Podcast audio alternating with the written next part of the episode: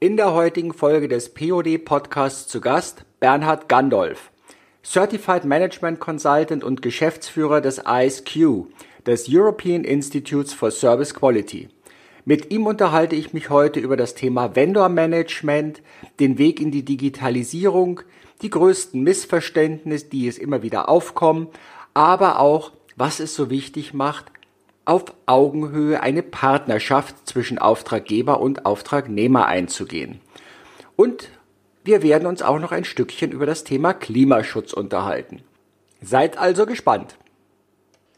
Präsentiert wird euch diese Folge von Poli, Kommunikationslösungen für eine menschliche Zusammenarbeit. Und auch Sponsor des CCV Quality Awards in der Kategorie Mitarbeiterorientierung. Und nun gute Unterhaltung.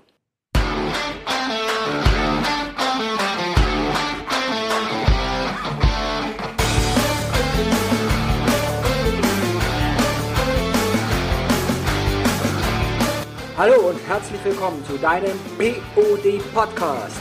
Hier geht es um P wie Personalthemen, Persönlichkeiten und die Psychologie des Scheiterns und Gelingens. Es geht um O wie Organisationsthemen, Originale und Originelles. Und es geht um D wie Digitalisierung, Disruptives und Demografie. Medienpartner dieses Podcasts ist das Fachmagazin Teletalk, Kundendialog für Profis. Begleitend zum CCV Quality Award unterstützt der CCV Deutschland e.V., der Branchenverband der Call- und Contact Center Wirtschaft, diese Podcast-Folge. Mehr dazu unter www.quality-award.de. Mein Name ist Manfred Stockmann und ich freue mich, dass du heute dabei bist.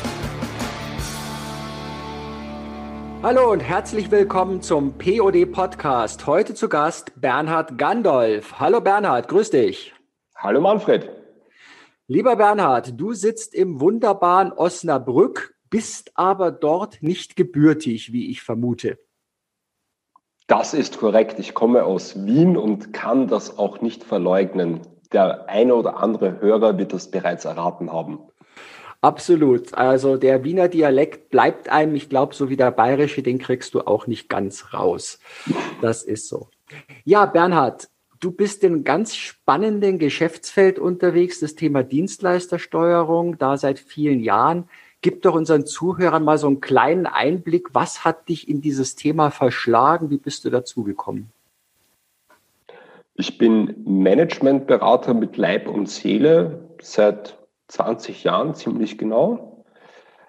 Das Thema Dienstleistersteuern, Controlling, Qualitätsmanagement alles so ein Themenbereich. Das beschäftigt mich eigentlich schon seit 1998, als ich noch in Österreich gearbeitet habe. Und ich bin sehr stolz darauf, sagen zu dürfen, seit dem Jahr 2009 bin ich auch zertifiziert, Certified Management Consultant, genau für dieses Thema. Habe dazu auch einen Registerstempel, ist ganz brav in Paris hinterlegt, im Registergericht. Wie kann ich Dienstleistungen steuern? Wie kann ich Dienstleistungen messen? Wie kann ich die Güte von Dienstleistungen sicherstellen. Das ist ein unglaublich spannendes Thema. Mir macht es unglaublich viel Freude und ich stifte damit meinen Auftraggeberinnen und Auftraggebern großen Nutzen. Wie, was war denn so der Ausgangspunkt für dich, weil das ganze Customer Service Feld, Dienstleister, alles, was da so zusammenhängt, intern, extern, ist ja groß, dass du dich auf diese Ecke so spezialisiert hast. Äh, Gab es da irgendwie so ein entscheidendes Lebenser äh, Lebensereignis oder sowas? Auch ich hatte eine Zeit lang die Aufgabe von der anderen Seite, von Seiten des Dienstleisters, äh, sicherzustellen, dass die Auftraggeber bestmöglich über den Tisch gezogen werden. Mhm. Und dieses Wissen habe ich angewandt und umgedreht. ja, kann einem häufiger mal passieren, ne? dass das, was man gelernt hat, dann gegen einen gerichtet wird. Ähm, naja. Äh, wenn du jetzt so reinschaust in das, was du da alles erlebt hast, gibt es so ein paar Highlights, die du schon mal anteasern möchtest, bevor wir näher darauf eingehen? Ich glaube, das größte Highlight meines Lebens ist, dass ich immer wieder darauf stoße, dass Auftraggeber total überrascht sind, dass sie sich um ihre Dienstle wenn sie sich um ihre Dienstleister kümmern, wenn sie ihre Dienstleister steuern, wenn sie aktiv mit ihren Dienstleistern zusammenarbeiten, mehr Resultate erzielen. Und das ist ganz egal, ob es sich jetzt um ein großes börsennotiertes Automobilunternehmen handelt, um einen international agierenden Pharmakonzern oder um ein Stadtwerk um die, Ecke, äh, um die Ecke. Die Grundeinstellung und das Aha-Erlebnis, das kommt immer wieder und das ist etwas, was mich privat immer wieder überrascht. Mhm. Weil du sagst, ist eigentlich schon so bekannt für dich, äh, aber oder lässt dich auch überall nachlesen? Ich denke mir immer, wie kann ich auf die Idee kommen, dass wenn ich selber eine Dienstleistung habe und ich suche meinen Dienstleister, der das für mich macht, dass, wie komme ich auf die Idee, dass der Dienstleister das dann genau so machen wird, wie ich das brauche?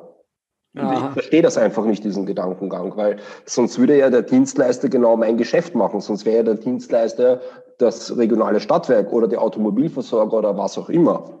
Und dieser Gedankengang, der ist mir einfach absolut fremd. Ich verstehe nicht, warum der immer wieder aufkommt und es bereitet mir Freude, dann gemeinsam mit Auftraggebern, wenn sie dieses Aha-Erlebnis haben, auch die Erfolge zu feiern und zu sehen, was können wir denn durch ein einfaches Umstellen der Betreuung, durch ein aktiveres Zusammenarbeiten mit dem Partner für tolle Erfolge erzielen. Und das bereitet mir sehr viel Freude, das bereitet den Auftraggebern äh, viel Freude, es stiftet unglaublich viel Nutzen und ich denke mir immer wieder, wie kann das sein, dass ich am Anfang mir denke, ich habe einen Dienstleister, der macht alles, ich brauche mich nicht drum kümmern. Mhm. Ich habe es doch alles hingeschrieben, da steht es doch, oder? So nach dem Die Motto. wenigsten schreiben es hin. Ah, okay. Eine, eine, typische Ausschreibung, sei es jetzt Service Center oder etwas anderes, ähm, da steht sehr viel über Technik drinnen. Mhm. Da steht meistens viel über Haftung drinnen. Da steht auch einiges äh, drinnen, wie rechnen wir ab. Aber was getan werden soll und wie es getan werden soll, das sind manchmal nur wenige dünne Zeilen. Manchmal auch gar nichts. Da steht nur drinnen, wir möchten einen Service haben, die Öffnungszeiten sind von bis, wo ich mir immer denke, okay, und was passiert da? Mhm. Wie soll es passieren? Reicht es, dass die Leute sich melden mit, wer stört? Weil wir wollen ja nur eine Erreichbarkeit haben? Oder was erwartet ihr eigentlich? Naja, das liegt wahrscheinlich daran, denke ich mir, also ich habe ja so ähnliche Erlebnisse auch in, in anderen Kontexten, dass die Menschen einfach glauben, wenn ich etwas wo skizziert habe oder gedacht habe, dann ist es beim anderen ja schon angekommen. So funktionieren ja auch immer Lebenspartnerschaften hervorragend. Das mag ein Grund sein, ja.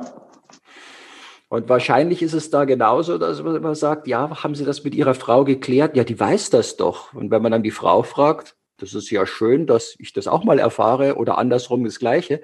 Also ja, es scheint doch irgendwie so in der menschlichen Natur zu liegen, dass wir oftmals mehr an, ja, voraussetzen, als auf der anderen Seite wirklich vorhanden sein kann. Aber es ist ja schön, dadurch gibt es ja Beratungsfelder. Das ist korrekt, ja. Also damit wäre das ja auch, das ist aber so für mich eine der Fragen, das ist ein wiederkehrendes Phänomen. Also das ist immer wieder egal, was man darüber schreibt, was gegoogelt werden kann, weil ich finde ja heute auch Leitfäden, wie musste ich eine Ausschreibung gestalten. Und mhm. trotzdem, äh, ja, steht man immer wieder vor diesem wunderbaren Punkt. Wie gehst du denn jetzt damit sensibel oder so holzhammermäßig oder provokativ um, um deinen Kunden auf diesen kleinen Missstand sanft oder härter hinzuweisen? Es hängt immer davon ab, an welchem Zeitpunkt wird der Berater hinzugezogen und an welchem Zeitpunkt treten wir in das Projekt ein. Mhm. Wenn wir ganz am Anfang hinzugezogen werden, ich suche einen neuen Partner, ich möchte eine Dienstleistung fremdvergeben, dann sind wir der nervige Partner, der sanft anstößt, komm, lass uns gemeinsam beschreiben, was erwarten wir eigentlich und wie stellen wir uns die Zusammenarbeit vor. Werden wir, was in den letzten Jahren eher die Regel ist, hinzugezogen, wir haben mit unserem Partner, mit unserem Dienstleister Zores, wir liegen im Clinch, kannst du uns helfen, dass wir da eine Heilung herbeiführen, dass wir die Zusammenarbeit verändern dann kann ich auch schon mal der provokative Akteur sein, der sagt, naja, wenn du nicht sagst, was du haben willst, kannst du dich schlecht beschweren, lieber Auftraggeber, dass du nicht das bekommst, was du erwartest. Mhm. finde ich jetzt auch gerade spannend, dass du sagst, es gibt eben diese unterschiedlichen Settings, in die du mhm. zu hinzugezogen wirst, weil wir kommen ja auch noch drauf, du bildest ja auch einen Ausbildungsgang für das Thema Dienstleistersteuerung an. Mhm. Dass es also wirklich so, dass du teilweise erstmal so als Mediator so eine Zwischenrolle machen musst, um dann den Auftraggeber wieder auf die Reihe zu bringen. Ich würde mal sagen, den Projekterfolg auf die Reihe zu kriegen und die Einstellungen ähm, zu justieren. Mhm. Mm, dieser eine Aspekt, über den wir gerade gesprochen haben, was mich immer wieder fasziniert, viele Auftraggeber äh, vergessen, denken nicht daran, es hilft, wenn ich beschreibe, was erwarte ich vom Partner. Es hilft, wenn ich den Partner steuere. Dann erhalte ich mit einer höheren Wahrscheinlichkeit Resultate oder einen Gegenwert für mein Geld. Häufig ist es so, dass es im Markt heißt, das sind schlechte Dienstleister, dass auf der Messe das Gespräch kommt, na komm, der Partner ist besser als der andere oder die haben tollere Ergebnisse. Ich glaube, kein Dienstleister kann ohne Auftraggeber erfolgreich sein. Ich glaube auch, dass es per se nicht schlechte Dienstleister gibt, sondern dass immer das Zusammenspiel erfolgreich ist oder weniger erfolgreich ist. Und da gibt es einige Faktoren, die das Ganze begünstigen. Eines ist, wo ich Auftraggebern dabei helfe, steuere die Partner, beschreibe, was du möchtest. Ich kann natürlich auf der anderen Seite auch einen Partner haben, muss man fairerweise sagen, der das Ganze vielleicht einfach nicht umsetzen kann oder der für diese Aufgabe nicht geeignet ist oder wo die Chemie einfach nicht stimmt. Das mhm. kann ja alles sein. In meiner Wahrnehmung ist das in den Projekten, wo wir dazugezogen werden, im Großteil der Fälle nicht der Grund, warum eine Beziehung nicht so erfolgreich ist, wie der Auftraggeber sich das eigentlich erwartet. Mhm. Jetzt hast du eben gesagt, Dienstleister, die unterschiedlichen, alle sind ja irgendwie Qualitätsdienstleister, wenn man auf den Webseiten schaut. Mhm. Jetzt würde mich ja auch immer interessieren noch bei dem Punkt, wieso kommt denn der Dienstleister oder versucht er ein Gespräch, versucht er den Auftraggeber in die Konkretisierung mit reinzubringen oder ist er heilfroh, dass er möglichst viel Freiräume hat, äh, erstmal Kennst du da auch unterschiedliche Motivationen beim Dienstleister, warum der nicht auch äh, da versucht, mehr Klarheit reinzukriegen? Das Erste, und das ist, glaube ich, etwas, was man keinem Dienstleister vorwerfen sollte, in dem Moment, wo es zur Verkaufsanbahnung oder Geschäftsanbahnung kommt, möchte der Dienstleister das Geschäft haben. Mhm. Der wird es seinem Auftraggeber in der Mehrzahl der Fälle nicht die Finger in, den Finger in die Wunde legen und sagen, schau mal, an der Stelle hast du Nachsteuerungsbedarf oder wir gemeinsam können erfolgreicher sein, wenn du das machst. Das ist ein natürliches Setting, dass der Dienstleister sagt, ja, dafür sind wir die Qualitätsführer, dafür sind wir die Profis, wir können das. Im Rahmen der Zusammenarbeit habe ich ja dann auch einen ganz knallharten wirtschaftlichen Interessenkonflikt. Und der wirtschaftliche Interessenkonflikt heißt, der Dienstleister und der Projektleiter oder die Projektleiterin, die Personen dort, sind erst einmal ihrem Arbeitgeber verpflichtet und verpflichtet für den Arbeitgeber das Bestmögliche rauszuholen. Und das Bestmögliche rausholen heißt nicht unbedingt immer das Bestmögliche für den Auftraggeber, sondern eben für den eigenen Arbeitgeber. Und da kann es und da ist es meistens auch von Vorteil, wenn ich nicht so genau gesteuert werde oder wenn ich nicht so genaue Vorgaben habe, einfacher Ziele zu erreichen kann ich nachvollziehen dann an der Stelle. Nicht, wenn ich, wenn wir bei diesem Beispiel bleiben, ich äh, mache eine Ausschreibung und sage in der Ausschreibung, ich erwarte mir ein, in einem Inbound-Service einen bestimmten Service-Level, um ein ganz einfaches Kriterium zu haben, schreibe aber nicht explizit vor, in welcher Güte möchte ich denn, dass Prozesse abgearbeitet werden.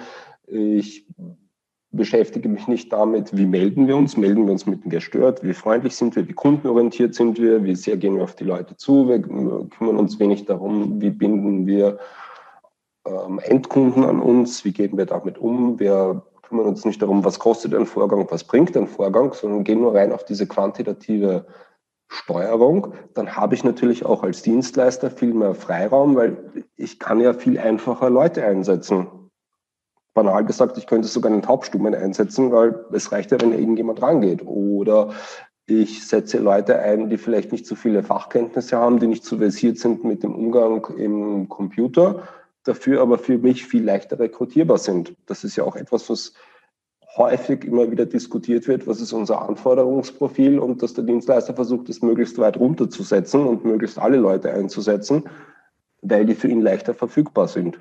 Mhm. Drum heißt ja auch dein Unternehmen mhm. European Institute for Service Quality und nicht für äh, Kennzahlen Quantität, ne? Genau. Ah, aber das ist, das ist oftmals wirklich so ein Thema. Diese Hard Facts sind immer ziemlich schnell runtergeskribbelt, aber wie diese Hard Facts sich miteinander auswirken, ob sich die auch mal im Weg stehen, da sind wirklich trotz dieser ganzen jahrelangen Erfahrungen, die es mittlerweile gibt und Bücher, die darüber geschrieben worden sind, stelle ich häufig auch immer fest, gerade so bei mittelständischen, kleineren Unternehmen, Auftraggeber, weiß nicht, wie es dir geht, dass du da sehr ja, viele Amateure am Werk hast, die dazu verdonnert worden sind, sich darum jetzt mal kurz zu kümmern. Das möchte ich nicht an mittelständischen oder an Großkonzernen ähm, festmachen.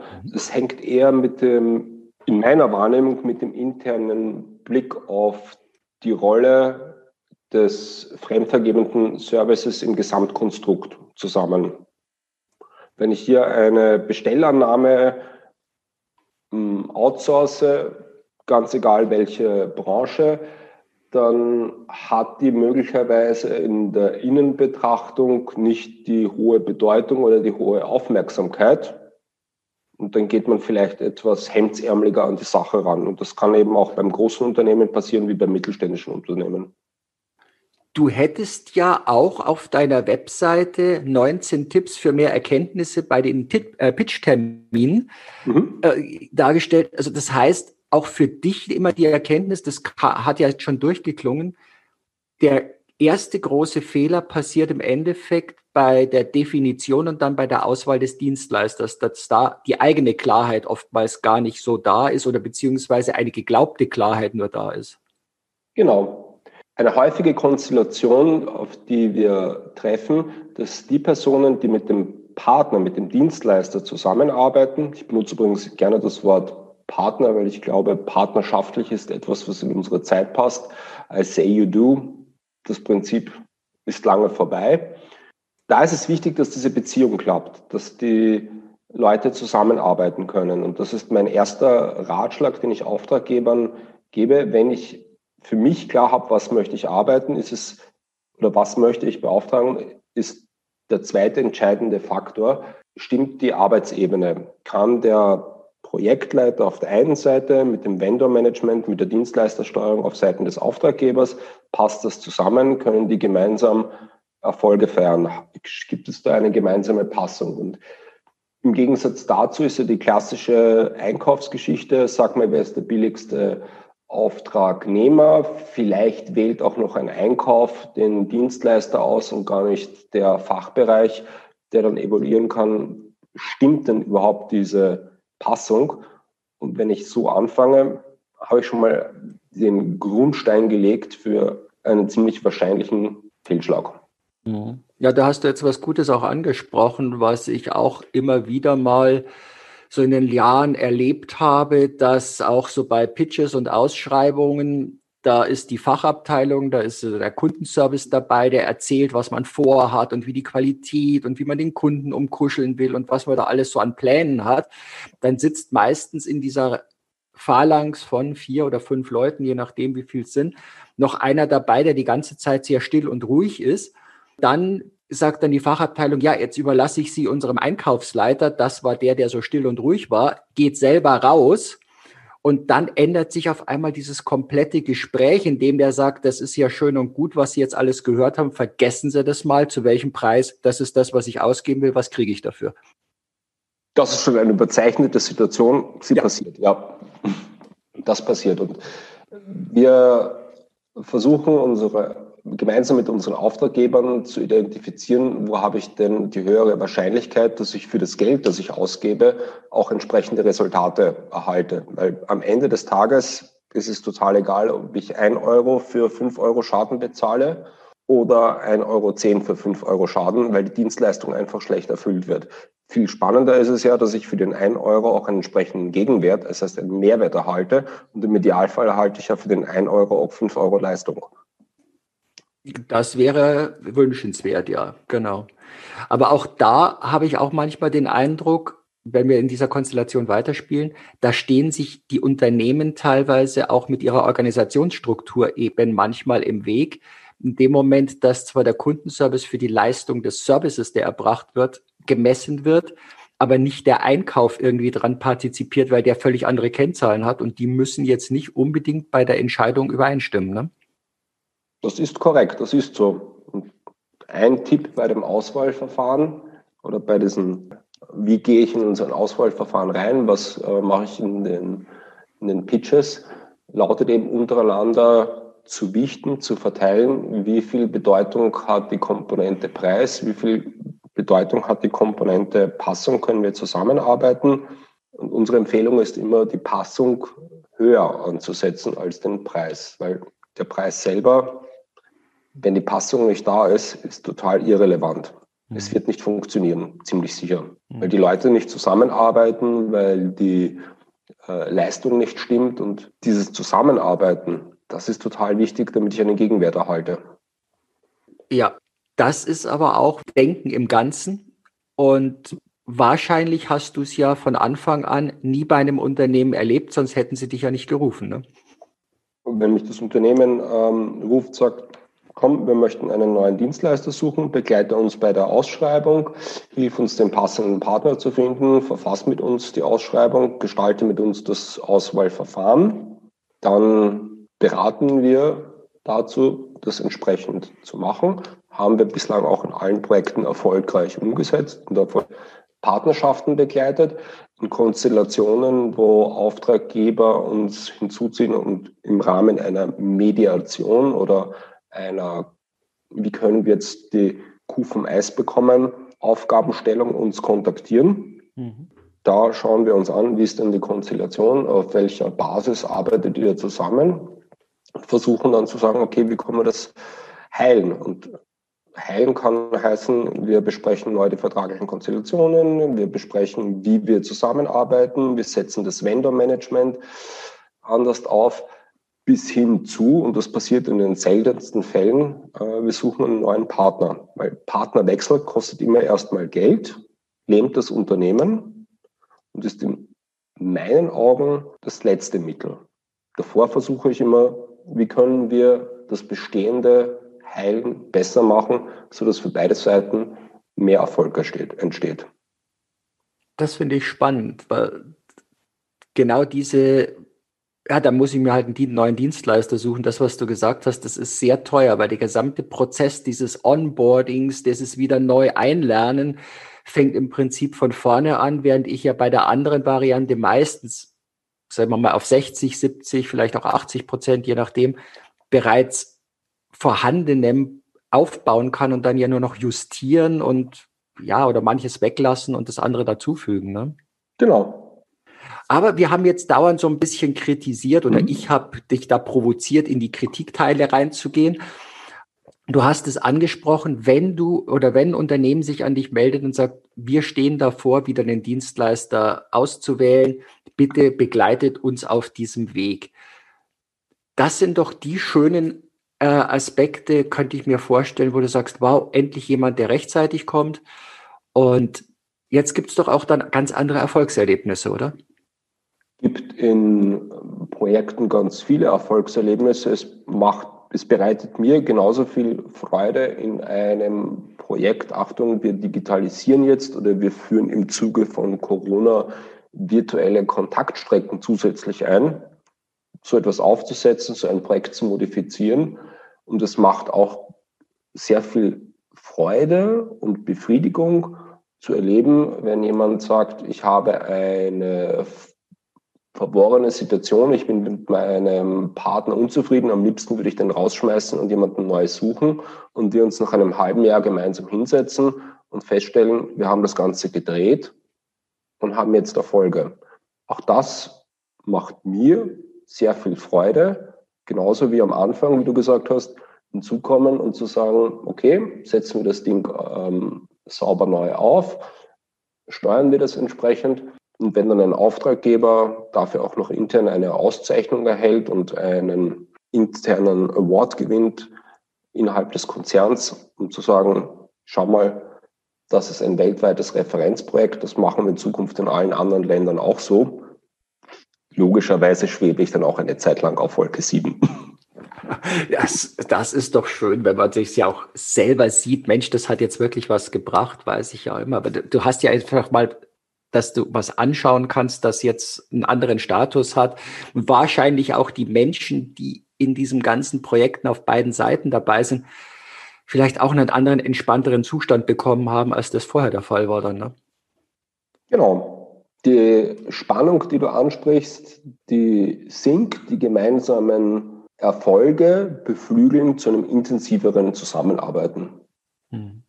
Du hast jetzt aber auch schon ein schönes Stichwort, das sich ja die ersten Podcasts, die ich dieses Jahr gestartet habe, waren ja noch in der Vor-Corona-Zeit. Mhm. Äh, jetzt hast du auch dieses Wort wieder gebracht und es gibt auch dort Anforderungen, die sich auf einmal verändert haben. Du hast schon angesprochen im Bereich der Digitalisierung. Was sind denn da jetzt auf einmal so diese neuen Punkte, wo du sagst, boah, ja, da wird auf einmal nochmal, kommen neue Aspekte dazu oder es darf anders gedacht werden? Ich glaube, was die klassische Dienstleistersteuerung oder das klassische Vendor-Management betrifft, ist die erste Herausforderung, wie kann ich Partner digital führen? Wie kann ich digital Mitarbeiter von Partnern? Wie kann ich digital Markenbotschafter generieren? Menschen zu Fahnenträgern zu machen.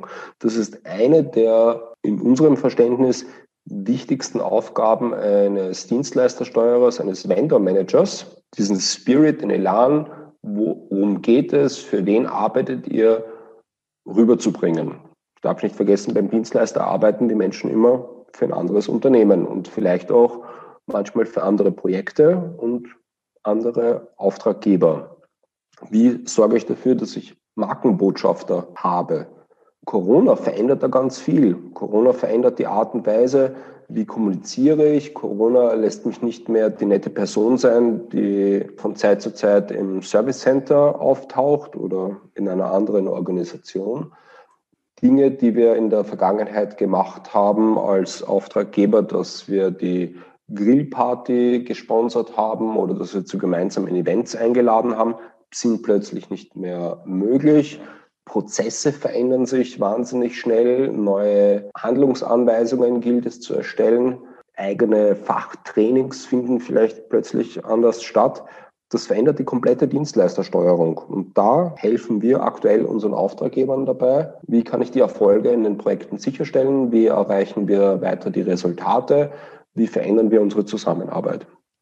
Wie hat sich denn für dich jetzt in dieser Zeit auch dein Beratungsgeschäft? Weil wie du sagst, also es war ja eine Zeit lang, da durfte ja kein externer in das andere Unternehmen oder in das Firmengelände rein. Das hat sich jetzt wieder ein bisschen gelockert, aber das war ja auch für dich jetzt mal eine komplett, oder was nicht komplett, aber zumindest eine Neujustierung und auch für deine Auftraggeber, für deine Partner, mit denen du am Tun warst, ja auch da auf einmal auf einer anderen Ebene zu kommunizieren wieder, ne? Da haben wir gemeinsam ganz viele Lernerfahrungen gemacht. Wie arbeiten wir in virtuellen Gruppen, in virtuellen Teams zusammen? Der Beratervertrieb hat sich komplett gedreht. Dinge, die wir in der Vergangenheit gemacht haben, funktionieren so nicht mehr. Ein anderes Stichwort, interne Organisation. Ich habe fünf Angestellte. Wie arbeiten wir mit unseren SharePoints, mit den Auftraggeberprojekten zusammen? Es ist halt etwas anderes, wenn man in der Vergangenheit zwar SharePoints genutzt hat oder jetzt hundertprozentig einsetzt. Da haben wir selber auch ganz, ganz viele Lernerfahrungen gemacht und unsere Arbeitsweisen angepasst, verändert, laufend weiterentwickelt. Mhm. Was waren für dich so die Hauptlerneffekte, die, die er vielleicht auch erstmal anders eingeschätzt hat? Ich habe ja auch so meine Lernkurven gemacht in diesen Monaten. Mm, der erste Lerneffekt, den ich gemeinsam mit meinen Auftraggebern hatte, war, dass die klassischen Transfereinheiten, die wir gemacht haben, sowohl was die Schulung als auch die Projektzusammenarbeit betrifft, digital so nicht funktionieren. Gab es früher von seitens der Auftraggeber Präsenzschulungen oder Präsenzaktivitäten, die über zwei oder drei Tage gebündelt waren und wir versuchen das heute digital nachzustellen, dann bringt eine Tagesveranstaltung digital In meinen Augen wenig bis, Reinhard gesagt, gar nichts. Es ist furchtbar anstrengend, über das Notebook, über einen kleinen ähm, Ausschnitt dem Ganzen zu folgen. Wir dürfen nicht vergessen, auf der anderen Seite sitzen in der Regel Mitarbeiter, Agents in einer Homeoffice-Struktur, verfügen sehr häufig gar nicht mehr über einen zweiten Bildschirm, weil das am Küchentisch gar nicht möglich ist, haben ein Notebook mit einem 14 Zoll, 15 Zoll Bildschirm, haben ein Headset und sind auf diesen kleinen Ausschnitt fokussiert. Wie kann ich also diese Einheiten anpassen, um entsprechend noch Aufmerksamkeit zu haben. In Beratungsprojekten, wenn wir Entscheider-Workshops hatten und uns zusammengetroffen haben, hatten wir in der Vergangenheit vierstündige, fünfstündige Events. Auch das können wir selber in der Beratersituation gar nicht mehr machen, weil wir einfach feststellen, die Aufmerksamkeit bei den Personen die sinkt nach zwei Stunden. Die Entscheidungsfähigkeit geht verloren. Wie können wir das Ganze so umdrehen? Wie können wir Sachen aufbereiten? Wie können wir Sachen äh, in mehrere Portionen aufteilen, damit wir zu diesen Entscheidungsstrukturen kommen, damit wir Projekte umsetzen können? Das hat sich für mich massiv verändert und das Stichwort Lernerfahrung, das ist die erste Lernerfahrung. Wie können wir den Beratungsansatz für uns selber entsprechend anpassen, Entscheidungsstrukturen äh, portionieren und gleichzeitig unseren Auftraggebern dabei helfen, wie gehen wir denn dabei um mit dem Wissenstransfer, mit dem äh, Prozesstransfer, dass die Auftraggeber das in der Steuerung in kleinere Portionen aufteilen, die dann auch zielgruppengerecht kommuniziert, gemeinsam arbeitet und transferiert werden. Der zweite Lernerfolg, die zweite Lernerfahrung, die ganz viele Personen in Deutschland wahrscheinlich ähnlich getroffen haben. Es ist immer wieder überraschend, auf der einen Seite zu sehen, was alles geht digital und was alles möglich ist und gleichzeitig auch festzustellen, wie unglaublich kreativ wir alle sind neue Lösungen zu finden und neue Wege auszuprobieren. Ich erinnere mich noch sehr gut, wie wir im Juni überlegt hatten, Mensch, da gibt es gar keinen Weg um eine Teilnahmebereitschaft. Äh, in dem Fall waren es Ärzte für Online-Schulungen für unseren Auftraggeber zu generieren und wie kreativ dann Menschen sein können und in wenigen Wochen neue Konzepte entwickeln, um diese Teilnahmebereitschaft zu steigern. Sie ist nicht so hoch wie gewünscht, aber sie ist höher. Und das hat mich sehr positiv überrascht. Das ist, glaube ich, eine große Stärke von uns, uns Menschen, dass wir auch so kreative Lösungen in scheinbar ausweglosen Situationen finden können. Und nun eine kurze Unterbrechung und zum Werbepartner dieser Folge, der auch Sponsor der Kategorie Mitarbeiterorientierung des CCV Quality Award ist. Poli ist ein globales Kommunikationsunternehmen, das eine menschliche Zusammenarbeit ermöglicht. Poly kombiniert legendäres Audio-Know-how mit leistungsstarken Video und Konferenzfunktionen, damit das Wir-Gefühl lebendig wird. Ergänzt um Headsets, Software und Telefone ist Poly weltweit die erste Wahl für jede Art von Arbeitsbereich. Weitere Informationen erhaltet ihr unter www.poly.com. Den Link findet ihr natürlich auch in den Show Notes. Und nun zurück zum Gespräch. Du hast jetzt gerade zwei, weiß ich, wahnsinnig wichtige Punkte, auch Erfahrungswerte, die wir auch festgestellt haben, immer wieder äh, angesprochen gehabt. Und meine Theorie oder das, was wir dann auch teilweise mal bei den Mitarbeitern, ja, wie kommt es, dass ihr jetzt auf einmal mit diesen Ideen und so weiter, haben gesagt, ja, wir haben momentan keine definierten Prozesse. Es ist keiner zuständig, der die Entscheidung, also die klassischen Entscheidungsprozesse und Wege waren erstmal ausgehebelt. Alle waren jetzt irgendwie erstmal auf sich gestellt und da waren dann diejenigen, die so den kreativen Teil in sich verspürt haben und auch so den Initiativenteil, die sind dann halt einfach mal losmarschiert oder die haben sich dann auch eingebracht, weil sie gemerkt haben, da gibt's jetzt gerade nichts, was sie gerade bremsen könnte. Ist das auch so etwas, was du merkst, dass manche Unternehmen auch sehr viel Regelwerk hatten, das vorher eben über andere Strukturen zu solchen Ergebnissen erst gekommen wäre? Das ist ein interessanter Punkt, den du da ansprichst. Der macht mich auch nachdenklich. Das ist bestimmt auf der einen Seite ähm, so. Ich erlebe parallel, das war meine spontane Assoziation, dass natürlich ein Regelwerk auch viel Sicherheit gibt und viele Menschen benötigen Sicherheit oder einen Rahmen, um arbeiten, um zufrieden arbeiten zu können und das Gefühl zu haben, ich mache das Richtige. Und dass mir, das beschäftigt mich gerade in einem Beratungsprojekt, auffällt, dass äh, sich dann Sachbearbeiter versuchen, diese Sicherheit zu holen, indem sie sich ein neues Regelwerk geben. Insofern eine wirklich gute Beobachtung, lieber Manfred, und ich verspreche dir, ich denke drüber nach und werde dir mal bei Zeiten dazu einen Text äh, schicken, was meine Erkenntnisse diesbezüglich sind.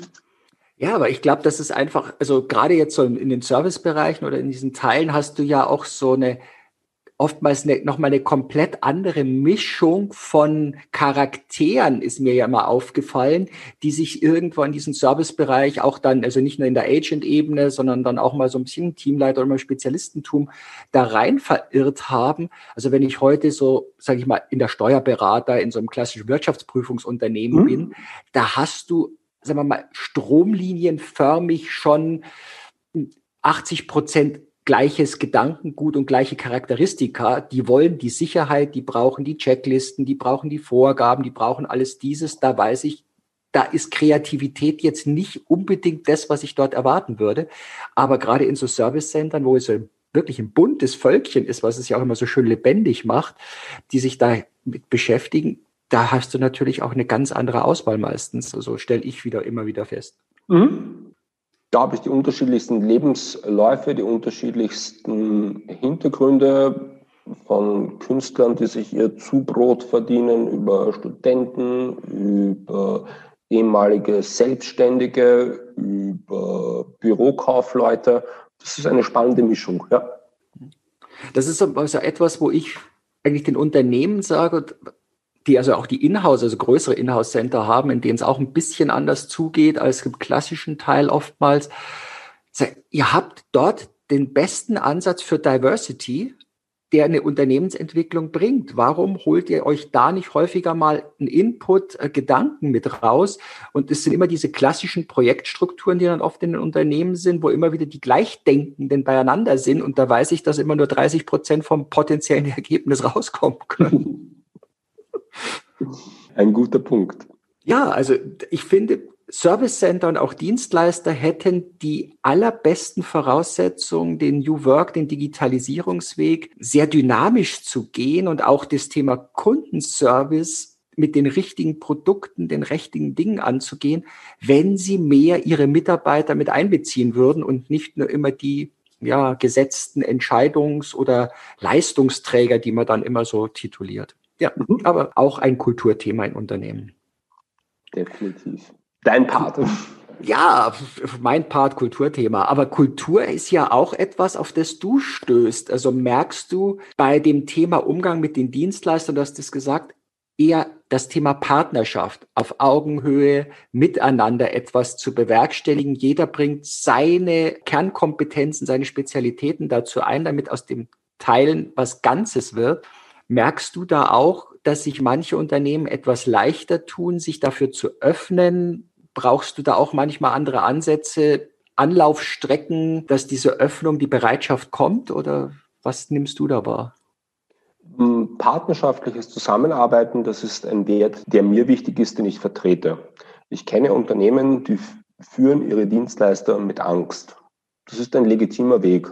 Es ist eine Möglichkeit zu machen. Wie ich dazu stehe, ist erstmal sekundär. Der Auftraggeber sagt, wir führen mit Angst, das ist unsere Kultur.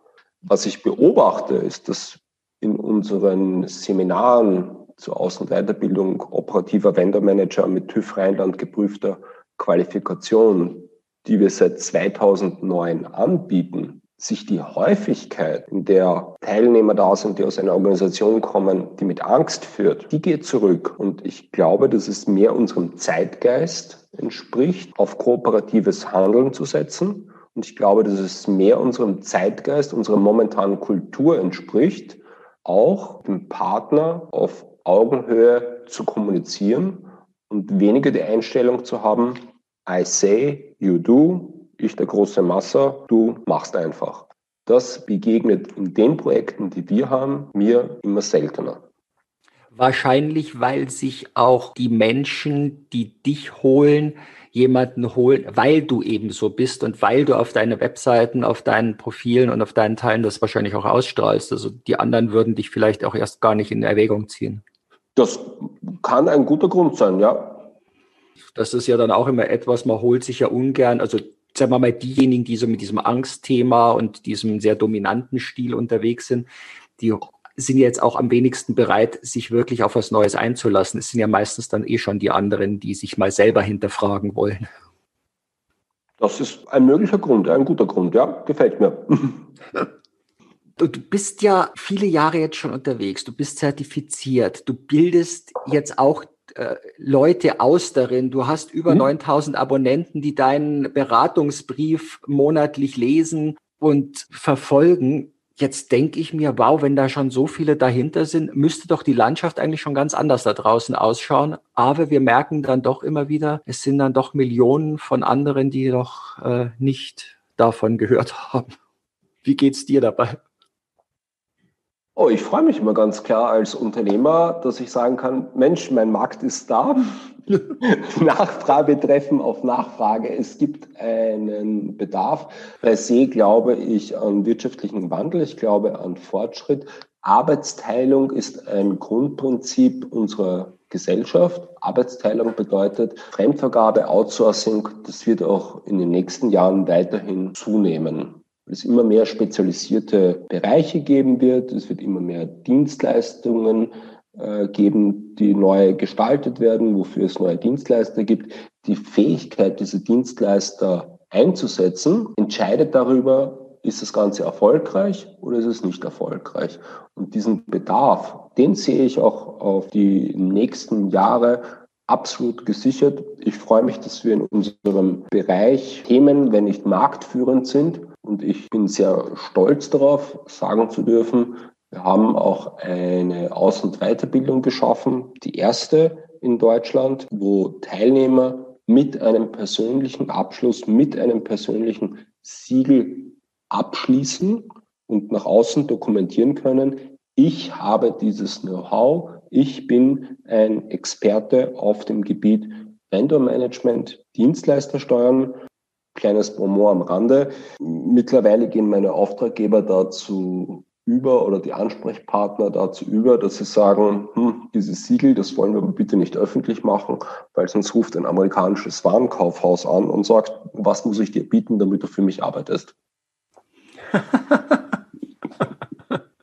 Auch eine spannende Geschichte.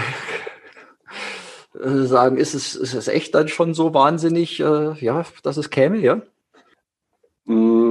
Dienstleister erfolgreich einzusetzen, ist vor allem bei den Budgets, die dahinter stehen, eine Kernkompetenz für ganz, ganz viele Unternehmen. Und das ist in unterschiedlichsten Branchen, sei es der IT-Dienstleister, sei es der Kundenservice-Dienstleister, sei es der Logistikdienstleister und Co. Leute, die diese Fähigkeit haben, dieses laterale Führen, Führen auf Distanz, Führen ohne Weisungsbefugnis, hier Interessen auszubalancieren, ganzheitlich zu steuern, ist in meiner Wahrnehmung eine sehr begehrte Managementressource. Und mhm. das steht in immer mehr Unternehmen nicht mehr auf der Stufe ganz unten, sondern relativ weit oben. Weil man gemerkt hat, dass es ein wirtschaftlicher Faktor ist in mehreren Dimensionen, oder? Weil meiner Meinung nach gemerkt hat, dass es ein wirtschaftlicher Faktor in mehreren Dimensionen und weil die Unternehmen gelernt haben, hm, es ist nicht so schlau, ein Millionenbudget nicht zu steuern. Ja, da könnten wir wahrscheinlich mehrere Geschichten erzählen von, für die Marketinggeschichte wurde viel ausgegeben und dann hinterher dort, wo es an den Kundenkontakt ging, da hat man dann rumgespart. Ne? Genau.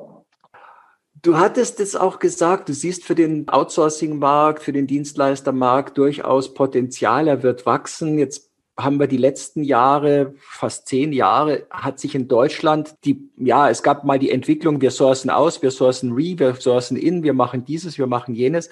Und es ist jetzt immer so um die 20 Prozent Gesamtmarktanteil geblieben in Deutschland. Was wird sich durch die Digitalisierung, durch es werden ja Abteilungen, also wird es noch eine eigene Abteilung sein? Wie wird die Vernetzung zwischen dem Dienstleister und den anderen Departments, den Abteilungen in einem Unternehmen für die digitalisierte Welt, für dieses quer, also diese Ströme, die ja quer für die, durch alle Bereiche laufen, wie wird sich das entwickeln können? Zunächst glaube ich, dass dieser Anteil 20 Prozent, den du ansprichst, dass sich das verändert. Mhm. Zumindest sehe ich das bei den Zahlen von Bitkom, die meiner Meinung nach für den IT-Markt sehr transparente Zahlen haben, dass sich jeder Anteil der ausgelagerten Dienstleistungen im Bereich IT in den letzten Jahren deutlich erhöht hat und weiter wachsen wird. Der zweite Aspekt wird die Digitalisierung, das innerhalb der Unternehmen verändern, wird das eine neue Rolle bringen. Ja, daran glaube ich ganz fest und ich glaube, dass sich das Profil und die Fertigkeiten eines Vendor Managers auch um den digitalen Aspekt führen mit digitalen Strecken eher schneller anpassen wird, als es sich in anderen Bereichen hm, vollzieht. Du hast vorhin gesprochen vom Steuerberater und von ähm, dem Buchhalter, der gerne nach Checklisten arbeitet. Da wird sich vielleicht der Wandel erst langsamer einstellen. In der Ecke sieht die Branche eher, dass sehr vieles von dem, was sich nach Checklisten, also simpel abarbeiten ließe, durch künstliche Intelligenz in den nächsten zwei, drei Jahren fast zu 100 Prozent kompensiert werden könnte. Es wird ja immer dort in dem Moment, wo ich eben nicht so nach Checklisten arbeiten kann, genau wie es im Kundenservice ist, wenn ich einfach mal ja links und rechts äh, auch kreativ sein muss, wo der Mensch gefordert ist, da wird sich auch anders entwickeln. Aber ja, wie, wie, wie gehst denn du jetzt mit deiner Ausbildung auch damit um? Was bereitest du da auch schon vor? Wo hast du die Ohren spitz, äh, das Thema weiterzuentwickeln? Was wir bei der ähm, Ausbildung machen oder was wir verändern, ist, dass wir auf diese digitalen Kontaktstrecken äh, Rücksicht nehmen, dass wir auf neue Formen der Zusammenarbeit, auf verschiedene Managementmethoden, Agile ist ein Wort, das uns dieser Tage überall begegnet, speziell Rücksicht nehmen, dazu auch ein eigenes Modul anbieten, welche Managementmethoden habe ich, wann setze ich welche Form der Zusammenarbeit wie ein, welchen Situationen bietet es sich gar nicht an, auf eine agile Arbeitsweise zu setzen oder vorzuschlagen, wir arbeiten agil zusammen. Welche Formen der Konstellation mit meinem Dienstleister erlauben das oder erlauben das nicht? Das haben wir entsprechend neu aufgesetzt. Wir glauben, sind der felsenfesten Überzeugung, dass das ein nützlicher Aspekt ist, der unseren Teilnehmerinnen und Teilnehmerinnen dabei hilft, größere Erfolge zu erzielen. Der zweite Aspekt, künstliche Intelligenz, das Steuern von Teams, das Verlagern von Aufgaben. Auch da werden weiterhin dahinter ganze Teams stehen, die sich um Vorgänge kümmern, die sich um Prozesse kümmern, die wahrscheinlich komplexer werden. Und das wird auch dazu führen, dass das Steuern der Dienstleister, die dahinter stehen und die diese komplexeren Vorgänge betreuen, an Intensivität zunehmen wird. Mhm die Intensität dann der Betreuung, weil es schnelllebiger wird, weil mehr anzupassen ist oder weil es individueller sein musste? Was Weil der Anpassungsbedarf steigt. Ich glaube, dass die Reaktionsgeschwindigkeiten in Unternehmen, wie, wie stelle ich mich auf neue Prozesse, auf neue Abläufe, auf neue Marktgegebenheiten ein, das zieht sich durch das gesamte Unternehmen. Und ein Prozess startet ja nicht nur im Kundenservice, sondern der durchläuft ja das ganze Unternehmen. Und hier dieses Anpassen, wie gehen wir jetzt mit neuen Vorschlägen, mit neuen Produkten, mit neuen Services, mit ähm, neuen Herausforderungen um?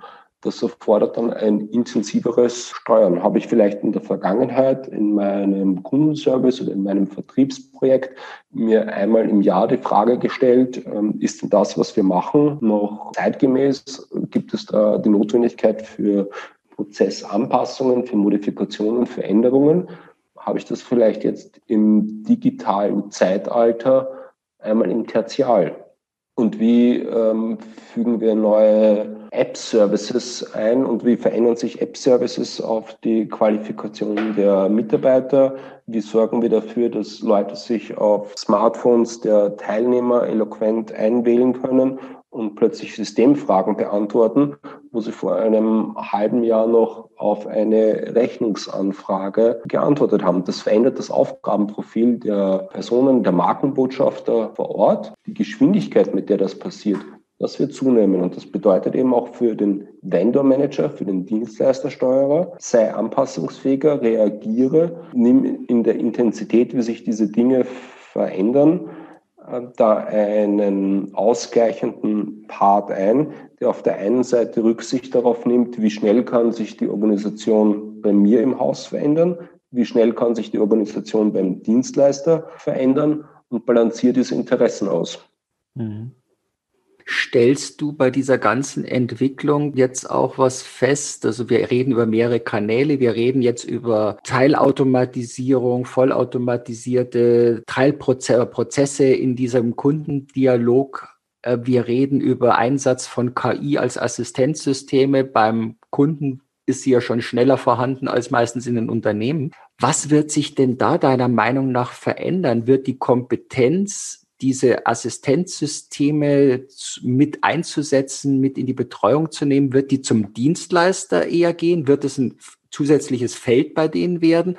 Oder wird es beim Auftraggeber eher in der Kompetenzliste bleiben? Ich glaube, dass am Anfang äh, Dienstleister dieses Know-how anbieten. Wir sehen das ja auch in anderen Märkten und in anderen Bereichen und als Mehrwert darstellen.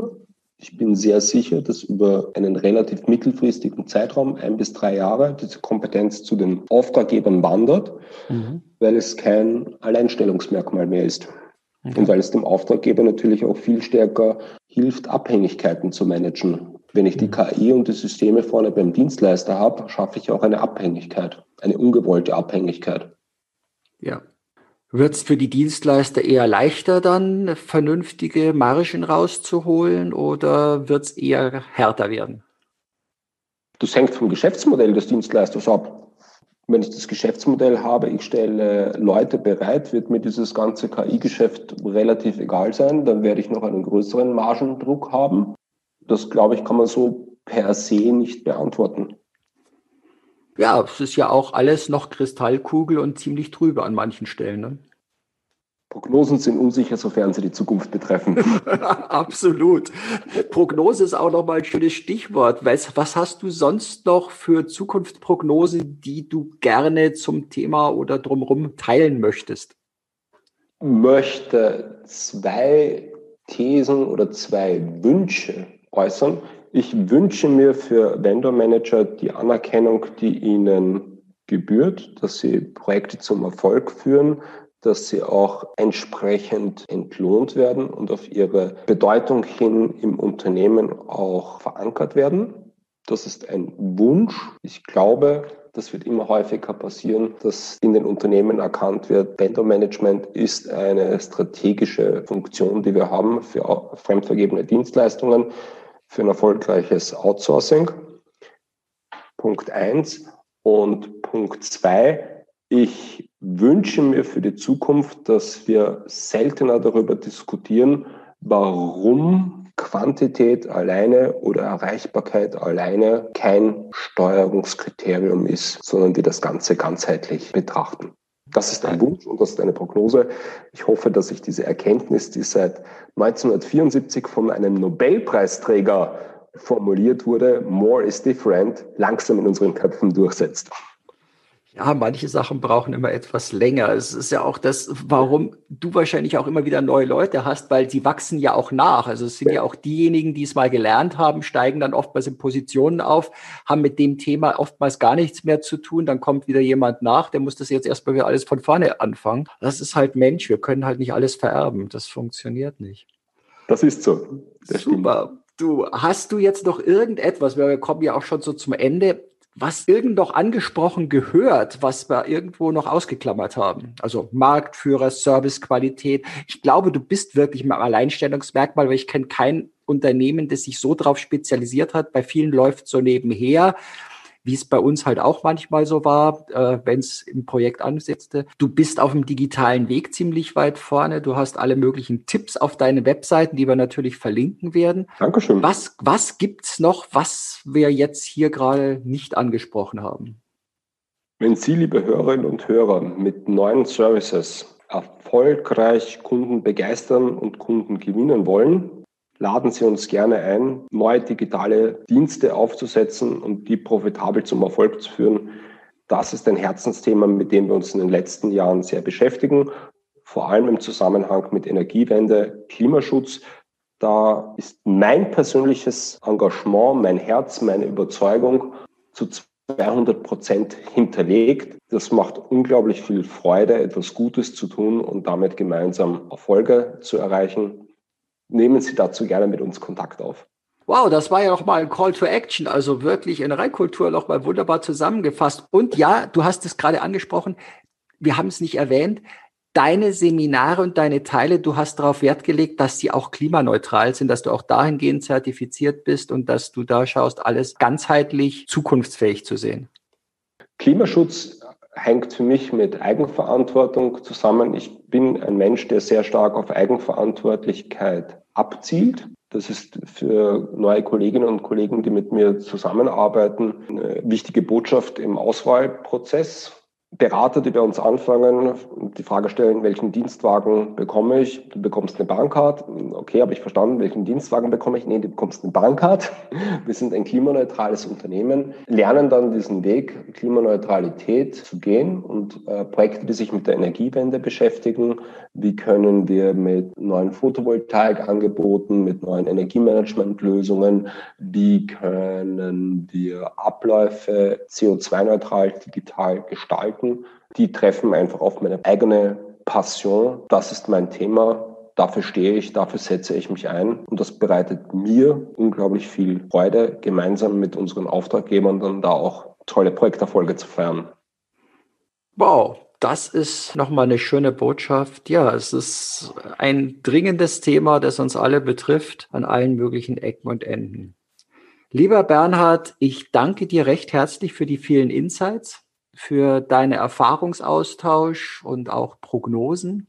Und ich hoffe, dass sich das Thema Dienstleistersteuerung, Vendor Management weiter verankert rumspricht. Und jetzt wissen ja unsere Hörer zumindest schon mal wieder weiter, an wen sie sich wenden dürfen. Dankeschön. Vielen herzlichen Dank und ja, bis auf bald, dass wir uns auch mal wieder live sehen können. Gerne. Ich freue mich. Ciao. Ciao.